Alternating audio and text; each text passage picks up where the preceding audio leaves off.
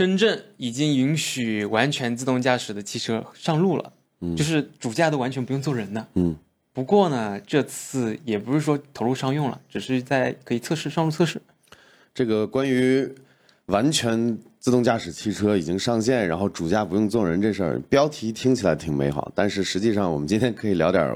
内幕消息。嗯，因为这家公司圆融启行这家公司，恰好是去年，去年好像早在一二月份，我们就去他们公司参观，并且体验过他们的自动驾驶，然后知道一些行业里面的信息。今天我跟大家来聊一下关于这个大家可能挺关注的这个自动驾驶在深圳落地并且实行的这件事儿。Hello，大家好，欢迎来到最新一期的 Signal，呃，我是电玩科技的 AK，我是电玩科技的 Jack。我们 Signal 有赞助商，就是这家这个叫做 ZimaBoard 的一个小开发板，然后他们公司叫冰丁科技，呃，这个小开发版有很多很多种玩法。节目最后给大家介绍一下，感谢一下 ZimaBoard 的赞助。从今天开始，深圳经济特区智能网联汽车管理条例正式实施，这也意味着深圳作为先行示范区，完全自动驾驶汽车可以合法上路了。其实这次呢，它在深圳其实只是上路测试，而且是在部分区域，就是在深圳的福田区去测试。然后这家公司呢叫做一个圆融起行的公司。然后这次的一个测试区别，因为之前 AK 你们好像也参与过，就是去体验过是吧？去年你们你跟天天还没来上班之前，去年一二月份嘛，我黄河还有老朱我们都去过了，去体验过他们的产品，然后跟他们公司人聊过，所以今天我能讲 我能讲出很多东西来。所以我之前看那个你分享给我那个视频，好像在视频里面好像还是需要一个安全员坐在那个主驾驶的位置的。但是这次的那个视频呢，嗯它就是主驾驶没有人坐着，嗯主驾那个安全员呢，他是坐在副驾驶的位置啊上面的。他只要就是比如说有遇到一些紧急的情况，他可能需要去踩一下刹车，紧急制动一下。但其实大部分情况下呢，就是那个汽车已经能 handle 所有的场景这个是有条件的啊。啊，就我来说一下具体是怎么情况。首先，第一，它是封闭路段，是封闭的就是它去年我去了解这些他们这项服务的时候，他们已经在做这种在福田区深圳福田区的一个二十公里的一个路径，嗯，大概就是只能在这个区域里面去所谓的自动驾驶。原因很简单，因为他们有非常高精度的高精度地图，它是比如说采集了这个路面信息之后，由人工来标注，所以他的车按照他们自己官方人员的说法，就是就是开了上帝的视角。第二点就在于大家看到的所谓的安全员，呃，可以不坐在主驾驶上，主驾驶可以留空，是因为哎有一套系统是接入他们的监控室的，就是他们的监控室可以看到所有的正在驾驶的车辆，并且可以随时进行人工介入，比如说遇到一些紧急情况或怎么样的。这是第二个保证他们能在这个路段进行这个自动驾驶的一个原因。他们这个技术成熟度已经非常高了。至于为什么今年七月份才推出，可能是一些相关政策原因，可能是刚刚有一些法律法规可能刚刚出来。我是觉得是这个可能性，就是这个技术已经很成熟了。对就是其实之前已经有 L 四级别的技术了，但是呢，就是这个法规就是深圳发布的首国家首个的那个智能网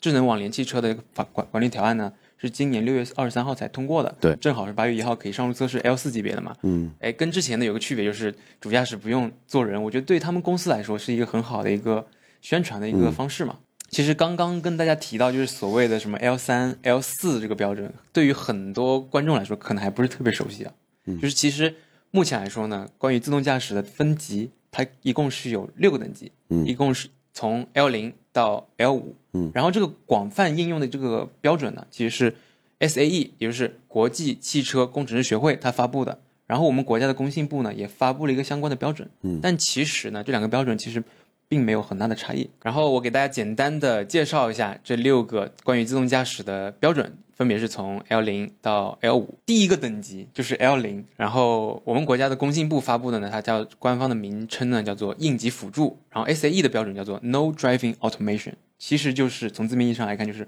完全没有任何的自动化。嗯，其实现在的车的话，已经很少就是完全没有任何自动化的，可以说就是基本上在下一个阶段就是 L 一这个阶段，L 一这个阶段呢叫做部分驾驶辅助，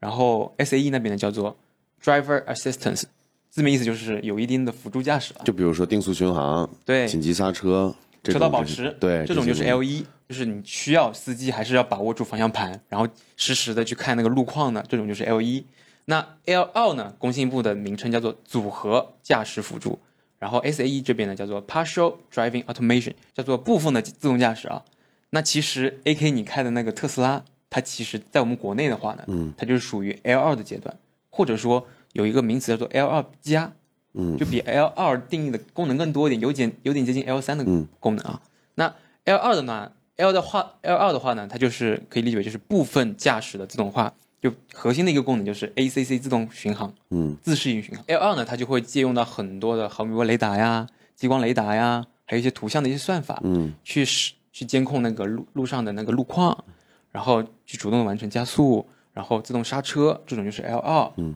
然后 L 三呢，就是其实它是跟 L 零、L 一还有 L 二有天壤之别的，它其实已经可以理解为是一定程度上的自动驾驶了。但呢，但是呢，它是有条件的。那 L 三呢，其实工信部跟 SAE 它的那个名称呢，其实是一样的，就是有条件的自动驾驶。英文的话就是 Conditional Driving Automation。其实目前来说，特斯拉在美国已经开启了那个 L 三的自动驾驶的测试了。嗯，它最新的一个固件是五月份发布的，可以有进行有条件的自动驾驶，也就是所谓的 L 三。虽然说那个驾驶员他全程是手是碰着那个呃方向盘的，但其实在很多的比如说乡村的路段啊。它其实已经可以完成整个车的自己去驾驶的一种行为了。对我们这种这种视频都看了很多嘛。特斯拉在去年前年其实陆陆续续 FSD 就越来越完善了，但是只是限于在美国这样的国家。对，因为它有大量的这个训练数据数据的这个呃计算。对，但是 FSD 在国内现在远远达不到 L 三的这个级别，就是所谓的有条件嘛，嗯，就不是完全的自动驾驶。是，对。那 L 四自动驾驶呢，其实就是所谓的 High Driving Automation，嗯，就是高度的自动驾驶，就类似于我们刚刚提到那圆融启行的，他们可以不需要坐在主驾驶位置上面，也能完成。实话实说，我自己觉得话，我他们是因为比较依赖高精度地图的嘛，如果说没有地图数据。可能他们到不了 L 四这个程度。L 四是那个所谓的高度自动驾驶嘛？那 L 五是所谓的就是完全自动驾驶。就我觉得差异就是 L 四呢，它可能在所有的正常的路段可以开，但是 L 五的话就可以适应所有的路段，不需要地图数据，嗯，也不需要你那个路段是正常的，可能像那种山路它也能开，嗯，那就是所谓的 L 五，这是我的理解。我觉得粗浅的你就可以认为 L 五就等于人，就等于人，嗯。但所以所以说机器的它的核心的目的就是去。学习人的那种驾驶行为吗？嗯，还是说它会比人更高级呢？得两说了，就是所谓的自动驾驶呢，也得分情况。比如说在自动驾驶这个赛道，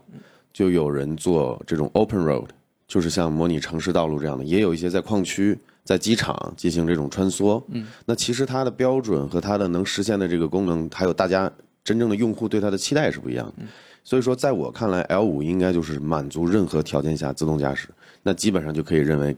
能力上跟人类驾驶员一样，但是可能在于某些方面，比如说反应速度，对于事故的预判可能要优于人，这是我的一个理解。而但是但是人一定是高于 L 四的，就是驾驶员一定是高于 L 四的，但是 L 五可能是大于等于人，人类驾驶员，这是我我的理解，我的解读。我的我的理解应该 L 五是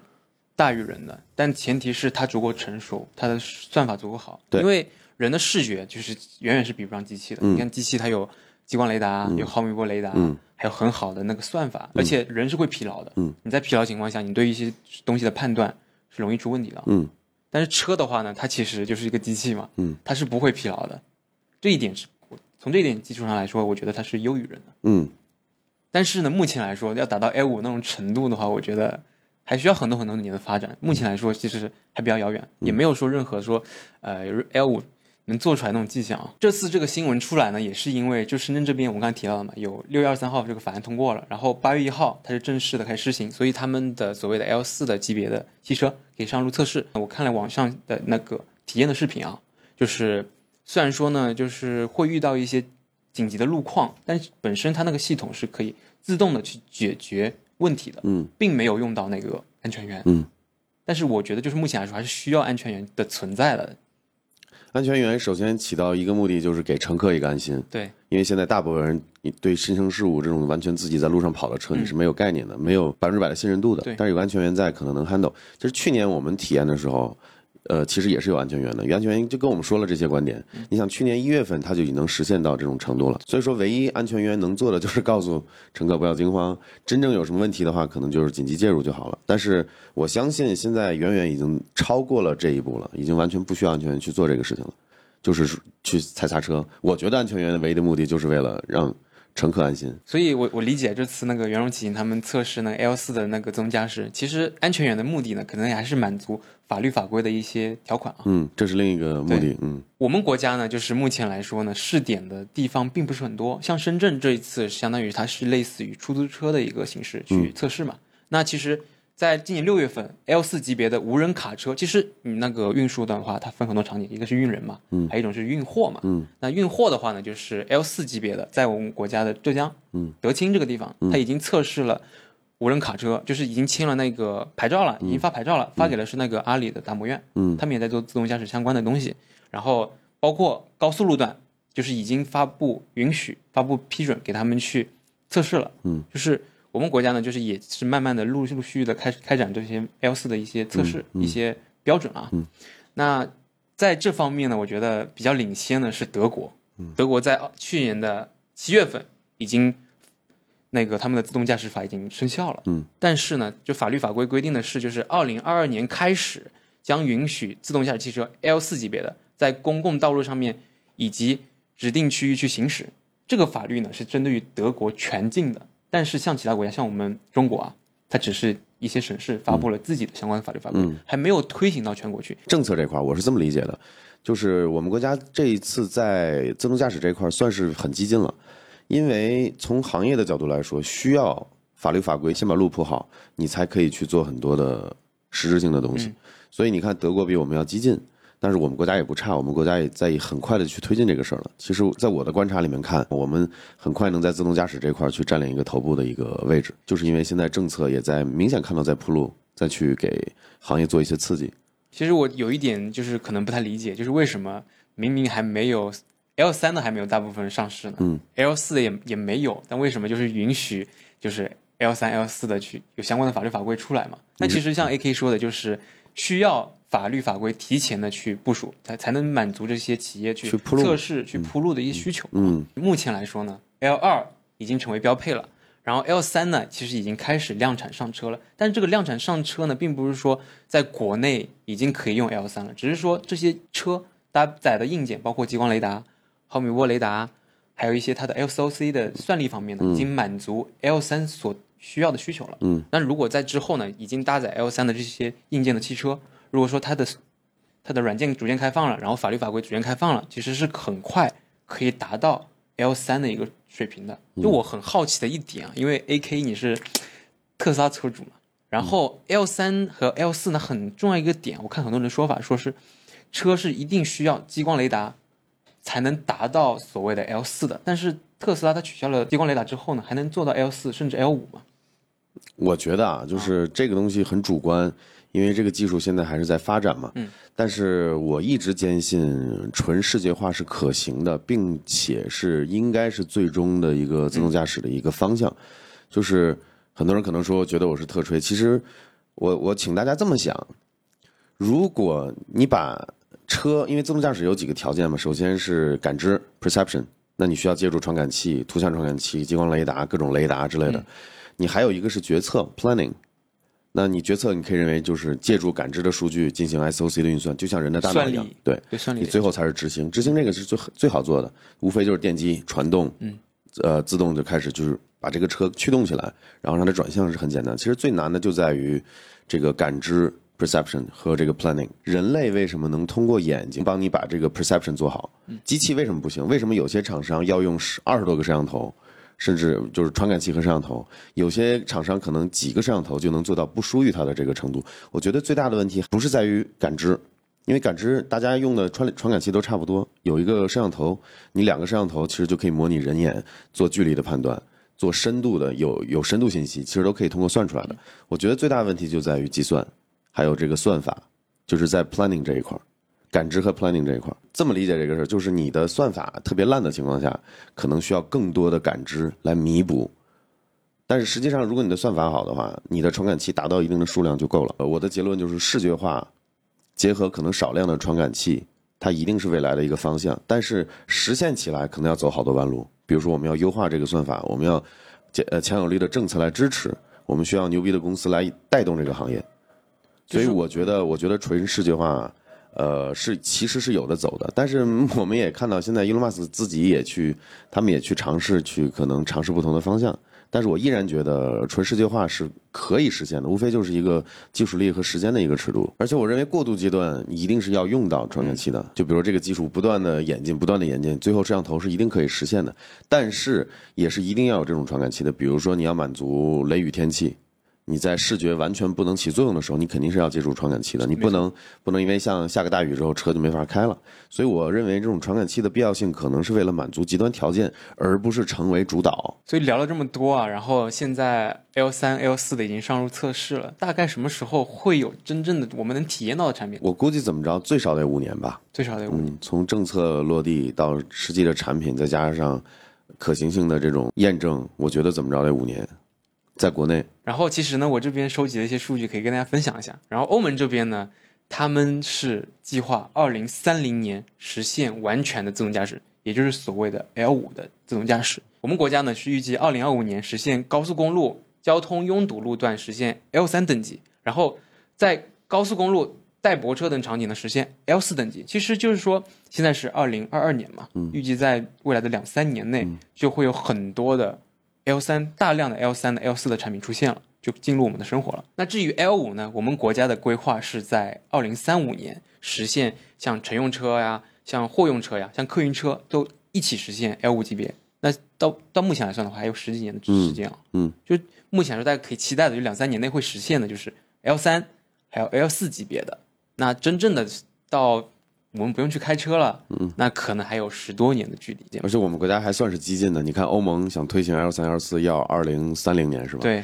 他们可能标准一贯的比较注重安全性，可能比较谨慎。总结一下，然后我感觉这次的这个消息，像我还有天天这样不爱开车的人士，天天甚至他他都没有考驾照，嗯，我觉得是我我是挺挺高兴的，就是可以看到，就是我们国家在推行自动驾驶这块呢。还是非常有决心，然后有很多的相关政策也是特别，我觉得用两个字来概括就是给力吧。而且像我们这种技术爱好者，确实非常乐意看到这样的相关新闻出来的。A K，你你你是老司机了，你会就是以后能自动驾驶，你会希望用自动驾驶吗？我是多种维度的老司机，我觉得作为一个老司机，你跟天天的这种想法很不成熟，也不是，就是太过乐观了。就是天天前几天也跟我们说嘛，他说他不想考驾照，想靠着自动驾驶。我跟是，我跟他说五年十年，他不可能五年十年，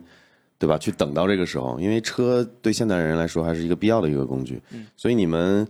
如果你们今年可能刚十岁出头，你们也许有盼头。但是你要知道，就是实现了完全自动驾驶，跟你以后开不开车，可能还是要有很长的一个过渡期的。然后，关于猿人启行这家公司，他们因为已经在深圳开展了这种试点服务了嘛，对，应该是可以通过微信或者什么小程序，他们好像可以打到他们的车了。所以大家要想体验，你又又在深圳的话，你可以考虑试一下，感受一下这种前沿科技嘛。嗯。然后今天宣布一个特别重大的事情，特别重大的。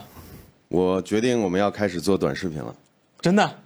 对，但是可能很多人就说：“AK，你之前不是老标榜你们不做短视频吗？看不起短视频吗？对吧？”我们的短视频是不是跟别人不太一样？那肯定不一样。就很多人可能会就就等着我打脸或怎么怎么样。我们确实是要做短视频了啊！但是为什么今天 Signal 跟大家说呢？因为刚好结合最近的一些，我看到这个新闻，在海外 TikTok 的用户平均每日观看时长已经超过 YouTube 了。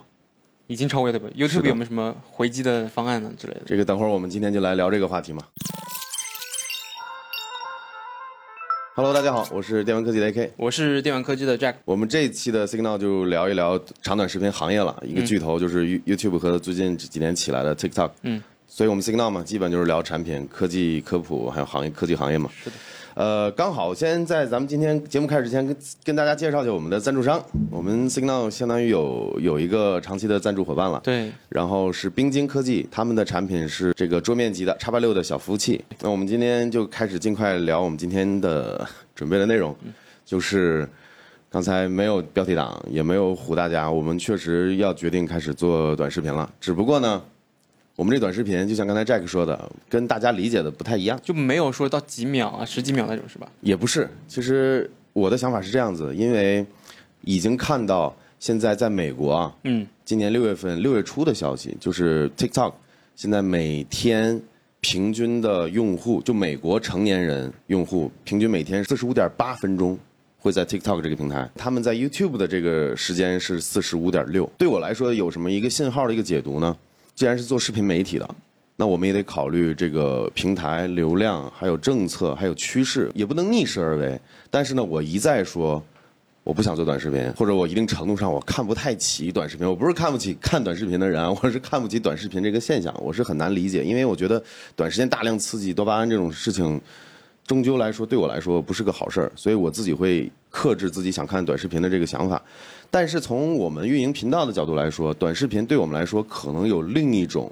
对我们能起到非常大作用的一个玩法。增加曝光吗？哎，就是以后我们的片子呢，先先试一试嘛。嗯。呃，我们的片子可能就是挑出一些观点性的东西，或者说比较吸引人的东西。对，我们做一个精简，或者说做一个这种类似于预告片一样的东西。我们先从 YouTube 开始试。为什么今天跟大家聊这个话题？就刚好 YouTube 有推出了这个功能，大概就是说，呃，以后我们内容创作者，比如说有一个十分钟、二十分钟的长视频，啊，我们可以利用手机上的这个 YouTube App，就直接编辑出大概六十秒。然后呢，以短视频的形式发到 YouTube Shorts。YouTube Shorts 大家都知道吗？是 YouTube 搞的，跟 TikTok 对抗的这么一个短视频平台嘛。它整合到 YouTube 一起了，就是它的体验是挺无缝的。所以它可以做到就是短视频引流到长视频吗？哎，没错，你，哇，你这个可以啊。就是它的一个功能，就是说底下会有一个按钮，就是你想。看完这个短视频，哎，觉得有意思，或者聊到一些点，你想聊一些，你想了解一些深入的一些观点，或者看完整版，哎，一点直接就进去了。我作为这个平台十十十七八年的一个用户，我还是挺自豪，看到 YouTube 有这种功能迭代，还有一些新的功能的添加，做的是挺完善的，经常有。我我我们作为创作者是在后台是可以看到一些针对创作者的一些先行的一些预告、功能的预告、测试之类的，甚至我还参加过多次他们内部的一些功能调查调研，可能要取名都会征征求我们那种那种创作者的意见，所以我还挺自豪的。YouTube 是非常非常懂产品的，而且我平时呢也会就是去发片，就是 YouTube 的发片体验是最好最完善的。话说回来啊，就是我们要做短视频这件事儿，其实针对的就是这次刚好 YouTube 推出的这个功能测试，比如说我们这期 Signal 吧，我在自己看自己的片子的时候。出现一个按钮，点击编辑，我就可以把，比如说开头，我说，哎，我们要做短视频啦，我们要被打脸了，哎，非常吸引人的，对，做个五秒、十秒，然后呢，以这种短视频的形式发到 YouTube Shorts，无缝的直接发布。然后有些人可能会熟悉我这张脸，就说，哎，你原来不是说不做短视频吗？哎，我看到这个短视频之后，我觉得，我想知道一下你到底是怎么被打脸的，或者是觉得这事儿，哎，可以搞这个事儿，一定不是他想的这样子。所以我们这期就可以这么搞。对，这期呃不不一定，因为它这个它这个功能是 ruling out。就是它是一个 batch 一个 batch 一个 batch 开开放给开发者的，所以说不确定什么时候我们才能拿到这个功能，嗯，但是应该是不会超过比如说一两个月吧。所以大家到时候看到我们频道的短视频的时候呢，不要太惊讶。嗯，对，就是刷有的时候刷视频的刷刷 shorts 的时候，也许就能看到我们可能讲了几十秒什么东西，可能骗一波你，然后你就点到这个看长视频，然后就过来了。也希望大家能多多看到我们的内容了。对，所以。今天这个事儿我不知道算不算标题党，不算呀，就是要做嘛。是的，是的，但是又不是我们以前说的那种真正意义上的为了做短视频而做。但我记得之前就是很多观众他看那个 YouTube 的视频的时候，他也可以把它制作成 YouTube Shorts。我觉得现在的这功能呢，就相当于是把那个功能呢进一步的深化，进一步的扩展。我们上次好像是八零二幺 AK，我们聊过这个话题，是吧？对，我们直播的时候讨论一下这个话题，也是类似，就是国内爱奇艺平台和呃抖音平台。也要实现一个抖音上二七一的这种影视剪辑，这种可能三五分钟的一个讲一个半小时电影。是我们上周八零二幺 AK 聊过这个话题，大家感兴趣可以去搜一下，看一下我们那场录播。对，我觉得就是目前来说呢，确实很多人的习惯已经倾向到短视频这块了。那像爱奇艺还有 YouTube 这样的平台。他肯定是能抓住这个机会，去做一个更好的一个有机的结合。是的，最后再跟大家说一下关于这一点，为什么我们决定要这么做？其实也希望大家理解。首先，第一，我们并不是背离初衷，我们这次做短视频呢，更像是一个对我们就是对我们长视频的一个导流的一个方法。而且，我们的视频的风格也不跟那些抖音上的短视频是一样的。另外呢，从一个事实的角度来考虑，就是我们做作为吃流量这个生意的，我们这么一个行业，你想啊，从几年前。YouTube 它叫行业第二，没人敢说行业第一嘛。没错。然后这几年忽然跳出来一个 TikTok，相当于你看分掉了它将近一半的流量，就是多可多可怕这个事情。虽然说这个数据就刚才我说的四十五点六分钟和四十八四十五点八分钟是美国成年成年人的一个统计，但是我觉得这个这个是很有代表性的，就相当于你如果不去尝试做短视频内容，想办法给你自己引流。你相当于硬生生的砍了一半的流量，很可惜的。这个这个比喻可能不太严谨，但是意思大家懂。从 YouTube 的角度考虑，我们相当于在 Shorts 上有一些短视频，然后能能给我们的长视频引流，做个这种预告之类的，或者这种观点的提炼之类的，然后能给长视频引流。我的观察到一个趋势啊，就是现在的年轻的一代，他们可能更多的是被那种动态的那种竖版的那种视频被吸引，他们更多的不是被那种呃所谓的封面标题所吸引。嗯，所以说如果说我们把那个封面标题的原来的封面标题的概念转换成用一个短视频，嗯，作为一个长视频的一个封面标题，嗯，一个替代，嗯其实可能就是 YouTube 想做的一件事情。嗯，我的我的想法，也有道理。嗯，呃，所以今天借着这个话题呢，我们再聊其他的几个点。呃，就我们刚才讲完，我们要做在 YouTube 上尝试的这个原因嘛。那抖音这块儿我们暂时先不动，对，因为没觉得有什么很好的方式。因为抖音其实我们去年尝试过，嗯，然后其实不太理想，尝试过几个月吧。当时是 Jack 来主导的，嗯对吧？然后我们觉得现在 YouTube 上，呃，我们的核心还是长视频嘛。但是在 YouTube 这个生态，我们相当于这个平台已经帮我们做好了这种生态的跳转，我们不需要在抖音上再去从头做。所以我们想先从呃 YouTube Shorts 开始尝试，就是我暂时也不去做抖音，也不去做 TikTok。然后呢，因为我们主战场是 YouTube 嘛，我们已经借助了一个很很大的一个基数了。这个多多亏大家过去两年的支持，我们现在 YouTube 上已经快三十四五万的这样一个一个订阅量了，所以我们有很好的一个基础。然后另一点我想说的就是，呃，TikTok 在海外的 TikTok，其实他们最近也在开始想做这种盈利的事情。他以前呢可能是借助你自己给自己的私域引流，然后去运营自己的店铺，嗯，等于说他 TikTok 官方是很难给到特别有激励的这种补贴的。因为它很难在一个短视频里面去插广告嘛。对，所以现在呢，TikTok 也是今年二月份的一个新闻，就是 TikTok 平台要上三到十分钟的视频了。哦，所以它也要开通类似于 YouTube 这种 YPP，就是 YouTube Partnership Program 合作伙伴计划。TikTok 也要开类似这样的计划，所以我们能看到长视频在向短视频去做融合，或者说借鉴。那短视频平台也在向长视频的有机的这种生态，对也在去靠拢。但是会有一点，就是 TikTok 和 YouTube 之间的 YouTube Shorts 之间的关系，就是他们可能这个两个平台会互相搬运，或者说这种二减也会，就是我们现在我们国家的这种情况，反而会出现在未来一两年会出现在这个。其实我在 YouTube 上面也看到很多，就是从 TikTok 上面搬运下来，包括甚至抖音的内容。是的，然后你在抖音上也会看，你你在 TikTok 和抖音上也会陆陆续续看到 YouTube 上的这些东西。然后我们就聊一下，呃，下一个点就是 YouTube 最近还有一个功能，呃，引发了一些争议，就是从呃美国时间的今天，其实就是明天，对，呃，YouTube 要公开那些隐藏订阅数的频道了。是那个老高，强制老高，我记得他被老高他就屏蔽了，他大概是去年屏蔽的，他以前是公开的。我很好奇他订阅数它应该是在四到五、四到六万、四到六百万之间，我个人估计啊，可能大家看到这个视频的时候，他已经被公开了，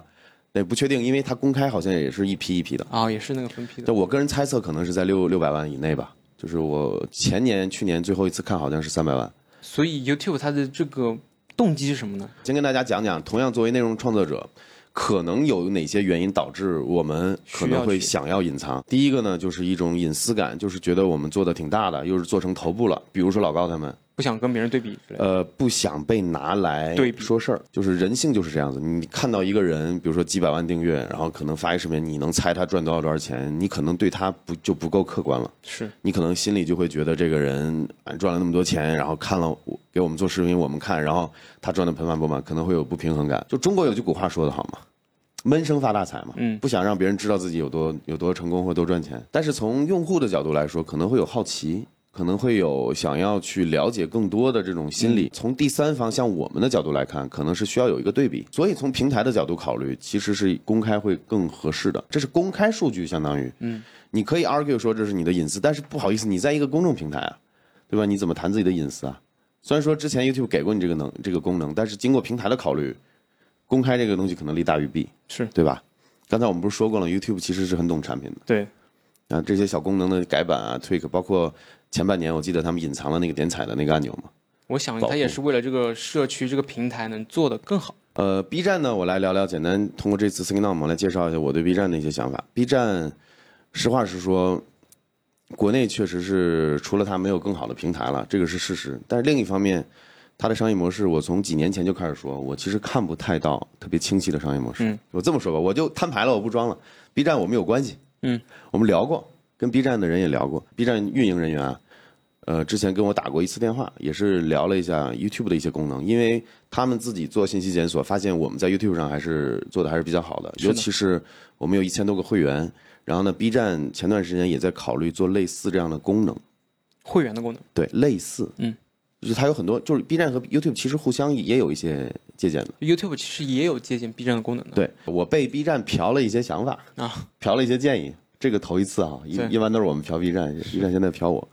然后给了我给了他们一些建议和我这边的一些数据，因为这些数据只有频道主才有嘛，就包括订阅人数啦、定价啦、年度啦这些数据，我都跟 B 站的朋友也是开诚布公的讲了讲，他是在 B 站负责产品研发的。这个团队，所以呃，我也在看为什么去年 B 站赔了九十多亿嘛，然后他今年肯定是商业化，或者说有一些变现的方式，或者是改版，肯定是要奔着赚钱去走嘛，所以他可能推出了什么付费合集啊，甚至于后面可能还会有这种所谓的会员功能都会有。我看到的 B 站可能将来更多的要向 YouTube 学习，其实还是挺难的，因为 YouTube 有它独到的地方，有些东西你可以学，但你学不来，比如说 YouTube 奇低的这种。呃，机房和带宽线路的这些费用，YouTube 呃 B 站是搞不定的。你像，这就是为什么 B 站虽然说也能拿出大概营收的百分之四十给到内容创作者，但是相比 YouTube 平台，拿我们自己频道来说的话，可能会差个小十倍的样子。但是我们既然说回今天主题嘛，就是这个长视频、短视频在 B 站，我觉得 B 站上也可以向 YouTube 的这个 Shorts 学去学习。B 站其实也有短视频内容，对，但是它现在的这个短视频和长视频就没有一个特别好的一个桥梁。B 站最近有一个版本更新啊，就是你之前你看长视频的时候，不是有个全屏按钮吗？嗯它在全屏按钮方面旁边加了一个另外的一个全屏按钮，嗯，你知道那个按钮是干嘛用的吗？不知道。就是如果你点了那个按钮之后，它进入一种非全屏的嗯短短视频的模式，然后你再往下滑，嗯滑出来就可能就短视频了。B 站的想做的就是让你尽可能的去看它平台上面的短视频。我话放在这儿。YouTube 这个功能嘛，就是我刚才最开始我跟大家介绍的 YouTube 这个频道主自己可以从长视频剪出一个短视频，然后呢，能让大家看到短视频的时候一键点回长视频。是的，这功能 B 站必必然要要要要做一个一样的。今天复盘一下，我们跟大家介绍了一下 YouTube、TikTok 的最近的一些变化，包括我们自己为什么想尝试去做 YouTube Shorts。呃，这个对我们来说就是没有太多的投入吧，就是可以试一试，但是可能对我们做增量是有好处的。然后最后我们聊了一下 B 站嘛，B 站还有 YouTube 的那个订阅公开这个事情，就跟大家息息相关的，以后你可能就可以看到一些更多的一些你想看的数据了，是吧？是的，嗯要记得是从我们这儿了解到的。对还有关于 B 站的一些消息。行吧，那我们今天就尽快的进入大家喜闻乐见的，这是我们的 Signal 系列的赞助商啊啊，他们做的这个桌面服务器叉八六架构的，就很多人会觉得，哎，树莓派不是不是比它更小吗？树莓派是 ARM 的，叉八六你可以装呃 Linux，可以装 macOS，可以装 Windows，可以装什么各种各样的系统。各种开源的这种系统都可以对，然后它还有一个优势呢，就是在于它里面有内建的极显，它有个英特尔五百的极显，我们拿它试过打 CS，大概能能跑出二三十帧。啊，还可以有这个 PCIe，就是有 PCIe 就有一万种玩法了，大家可以拿它去接万兆卡、两点五 G 的网卡，然后还可以接天线，无线网卡哦，还对，还可以接显卡，还可以扩展出 SATA 接口，对接很多很多的硬盘。它它自己有两个 SATA，它不用再扩了，它还有两个 SATA 口、两个 USB 口、两个千兆口，一个视频输出口，支持 4K 六十。它有个自己的系统叫做 CasaOS，这对是基于 Debian 的。对，它可以跑 Docker 这些应用，大家都不用敲代码，就是你如果不熟悉这些东西的话，基本就是点几个，包括你可以下 Docker 下的这个 Plex，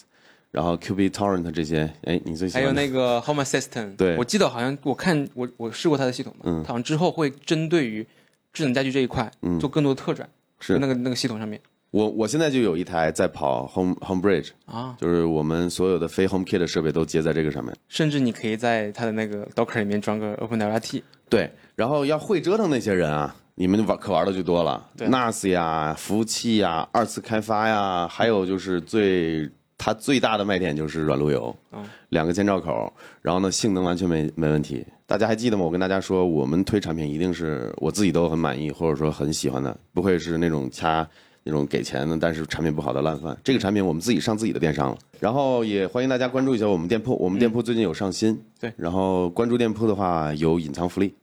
有隐藏福利。然后最后还是这这期广告好长，